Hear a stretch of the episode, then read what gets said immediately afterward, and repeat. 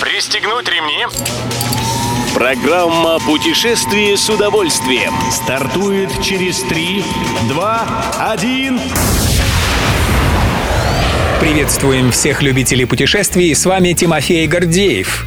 Сегодня в программе вы узнаете, что за проект запустили в России для туристов с проблемами слуха, сколько онлайн-экскурсий предлагает Мадрид и на каком острове хотят организовать культурный центр в Италии. Поехали!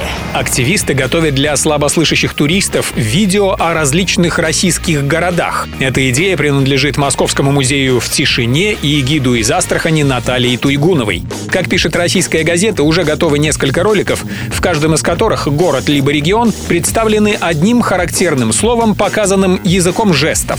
Например, для Сочи выбрали море, Карелия презентуется как озеро, а Карачаево-Черкесия как водопад. Пятигорск — это гора, Муром — калач. Югру представили мамонтом, Астрахань — рыбой. Символом Калининграда выбрали аиста, а для Санкт-Петербурга им стал зонт. На первом этапе начинание поддержали 12 регионов. Затем к проекту стали присоединяться новые участники.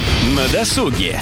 Мадрид предлагает познакомиться со своими достопримечательностями онлайн. Официальный туристический портал города принимает заявки по 40 виртуальным экскурсиям. Доступны интернет-прогулки по Королевскому дворцу, Хрустальному дворцу в парке Ретиро, по музею Рейны Софии и другим локациям. Как пишет Европульс, сеанс длится 15 минут и нужна предварительная бронь. Она оформляется каждый день в период с полудня до 20 часов 30 минут по московскому времени. Все экскурсии проводятся либо на испанском, либо на английском языках. Но мы уверены, что для большинства россиян это не проблема. Едем дальше. Итальянский остров Санта-Стефано с не самой хорошей репутацией станет культурным центром. Здесь в свое время была тюрьма. Острог возвели в конце 18 века и проработал он аж до 1965 года. Остров в Тиренском море ныне необитаем.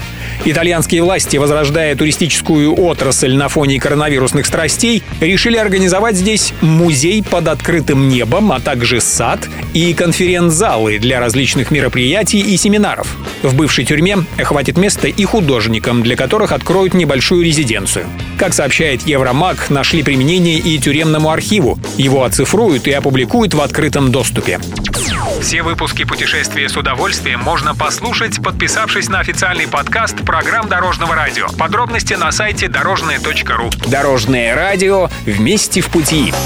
Программа «Путешествие с удовольствием». По будням в 14.30. Только на Дорожном радио.